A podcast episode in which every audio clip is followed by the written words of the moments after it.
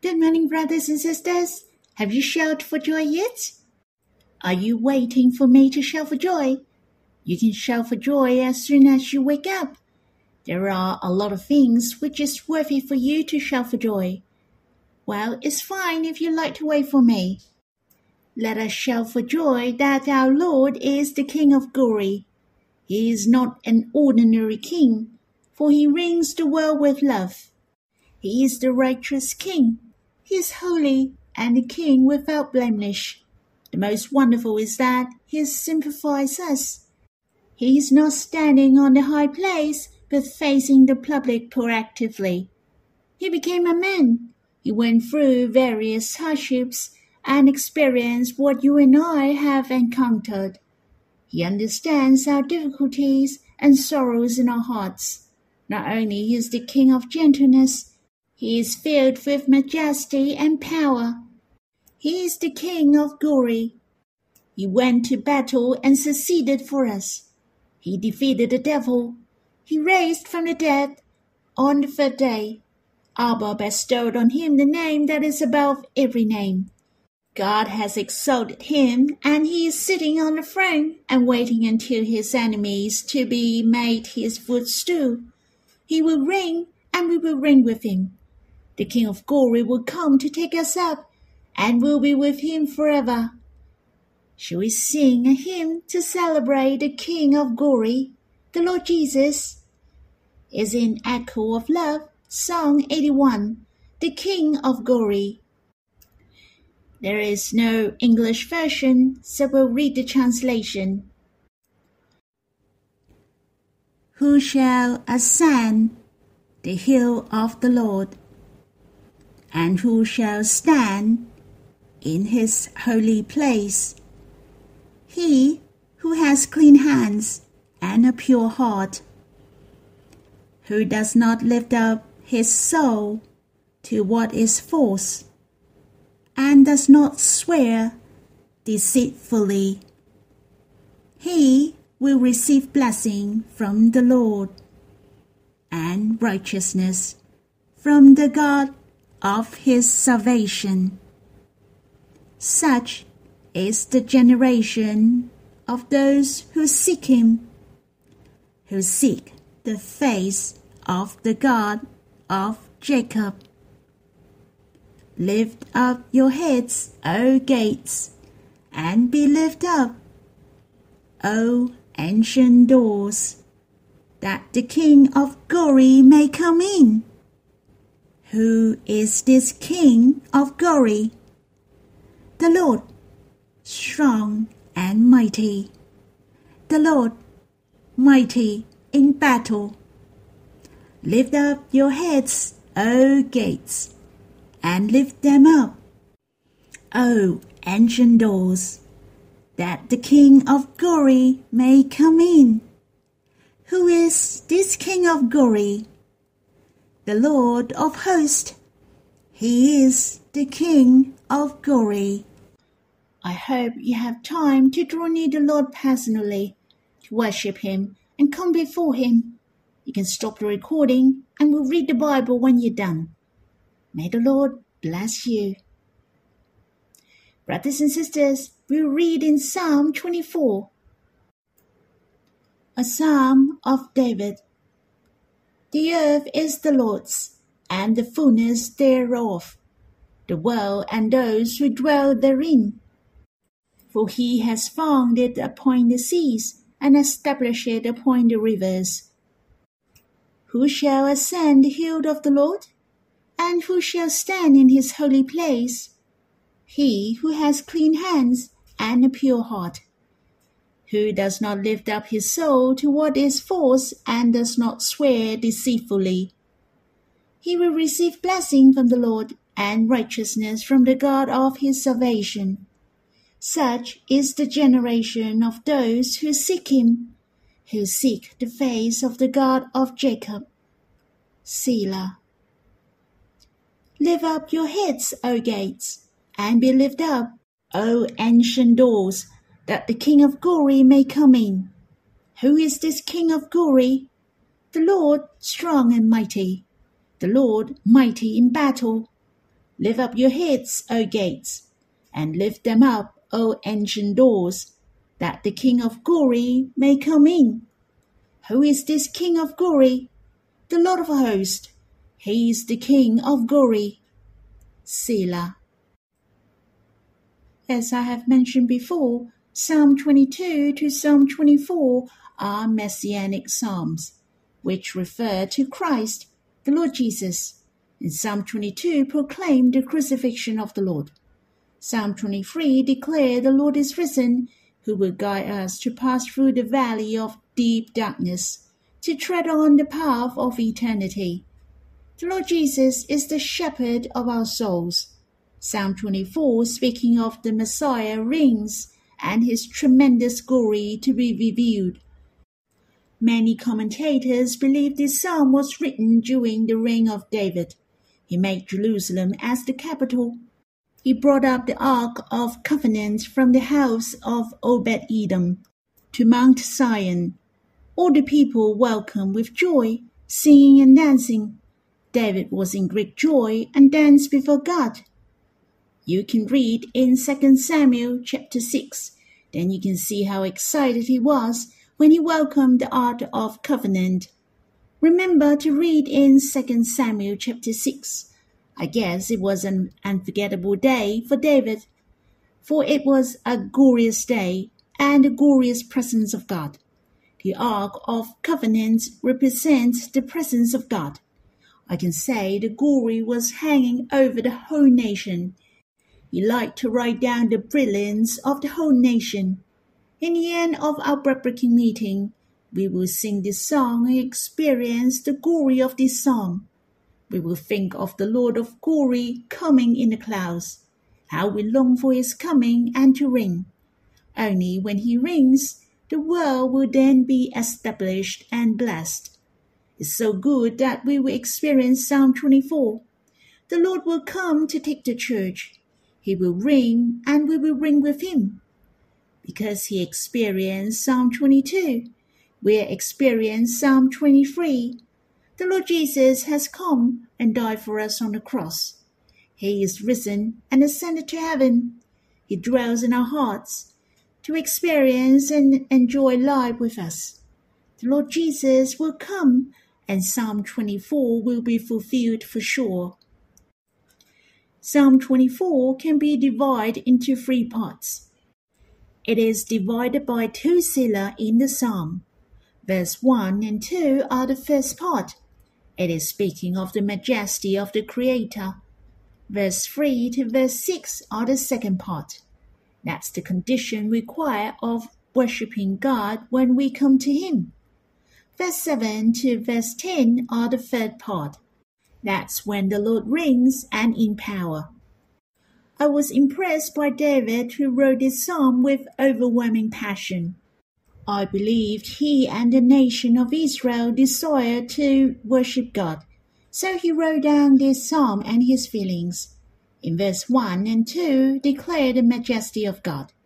He liked to tell his people whom they should worship. Whom they should worship was God above all things, for he is the one who creates all things, and all belong to him. In verse 1 mentioned, the earth is the Lord's, and the fullness thereof, the world and those who dwell therein. I thought of I'm the one who is in the world and dwell therein. You and I are not the exception. We are the creations. We are handmade by God. We're born of God. Our existence is for His sake, and we are made for Him.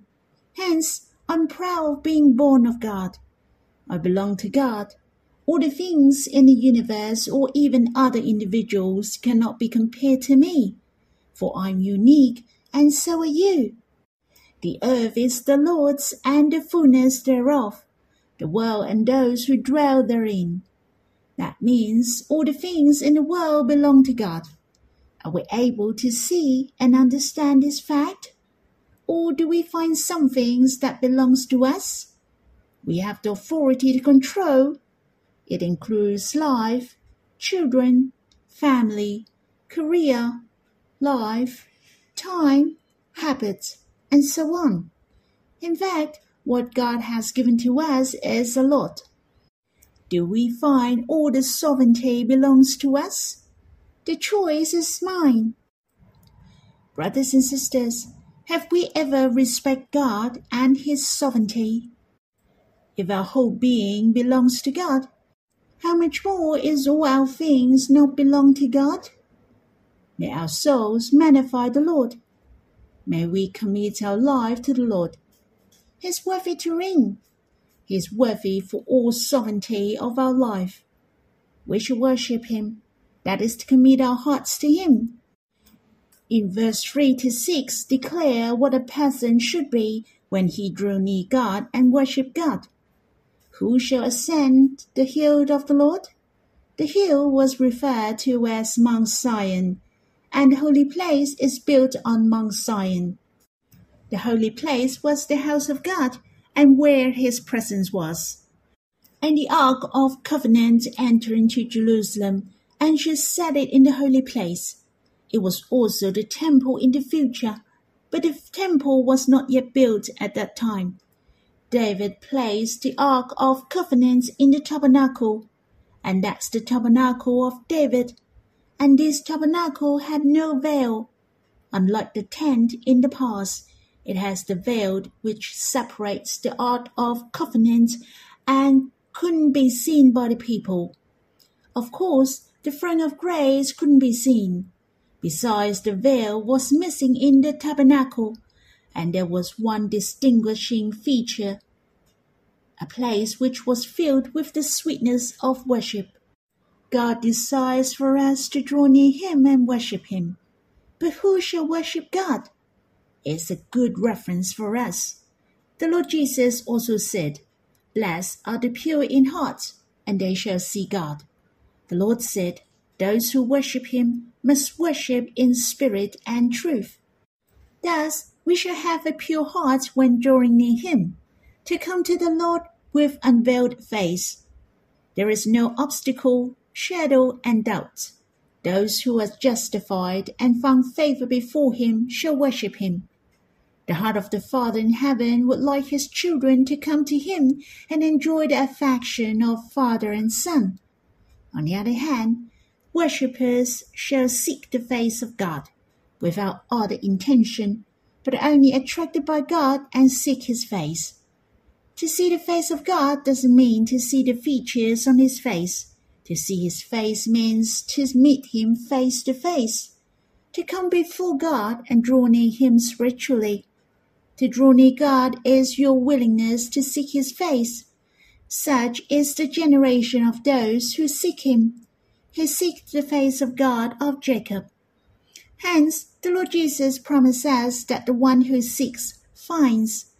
Therefore, whether you have a willing heart is the most crucial. Do you want to come before God?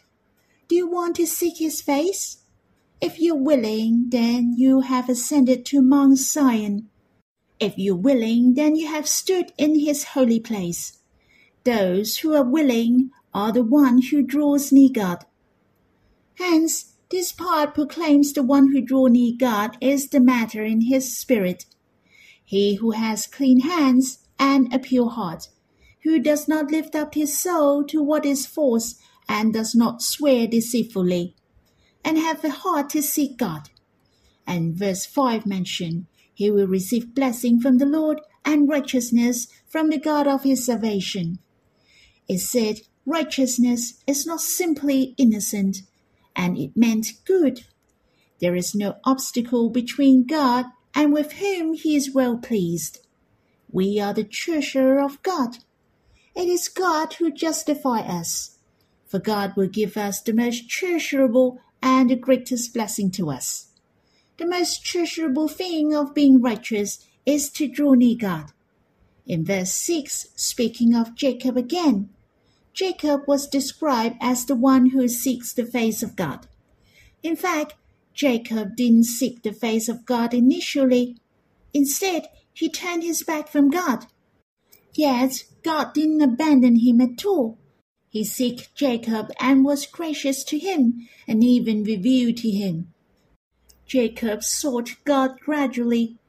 In Genesis chapter 32, verse 32 to 31 has written a very special experience of Jacob.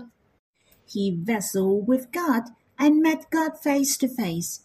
His name was Jacob, which meant he takes the hill.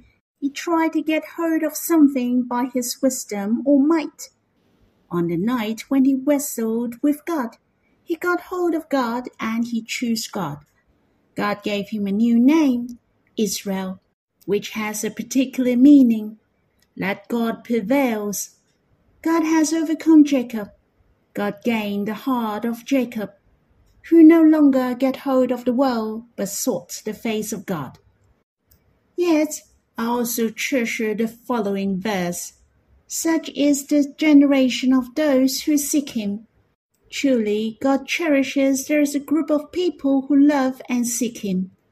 In addition, He still has His personal attention upon us. I'm so grateful for the personal love of God to me. His desires for me. He wants me most. It is so wonderful. God loves the church as well. He has an integrate love of the church. God doesn't like anyone to love Him individually. God desires a household in which all of us are closely related to each other. God has the most amazing, glorious, and the greatest plan of love. Brothers and sisters, it's so good we became such a generation, a race with a royal priesthood, and we will reign with the Lord. Lastly, I'd like to share the impression of reading verse 7 to verse 10 it mentioned, Lift up your heads, O gates. Who is this King of glory? For he will come, and lift them up, O ancient doors. When I was reading these verses, my heart was so excited. I have the feeling that the King will have the triumphant return. All the people will shout for joy for this picture. The ancient doors refer to Jerusalem. It is the ancient city it will be lifted up to welcome the glorious King. Who is this King of glory? Of course, it is God, and in verse 10 has the answer. Who is this King of glory? The Lord of hosts. He is the King of glory. It is especially the Lord of hosts. As we all know, God went to battle for us, and he won the victory. When I thought of the Lord Jesus who went to battle for us and he prevails, it is fairly reasonable. Through death, he might destroy the one who has the power of death. That is the devil. He has defeated death and sin on the cross, and the heavenly door opened for us through him. He ascended to heaven and returned to the Father. Through him we will enter into the kingdom of God. Just as we enter into the gates, the Lord Jesus set his face to Jerusalem he didn't obsess with the warm welcome and acclamation from the people when he entered the city. They wanted to support him to reign. He didn't puff up with pride. What the Lord desired most was to nail on the cross for us. And this is the dream of Abba and the Lord. The King of glory, the strong and mighty Lord. He is mighty in battle, just like in the place of Ascalon the mighty Son of Man prevailed and declared its finish. Brothers and sisters, is the Lord worthy for us to worship? Is the Lord worthy to be the King in our hearts? You shall have the answer in your heart. Let's have some time to quiet yourself and respond to the Lord. Let us worship Him. May you continue to enjoy the time with Him closely. May the Lord bless you.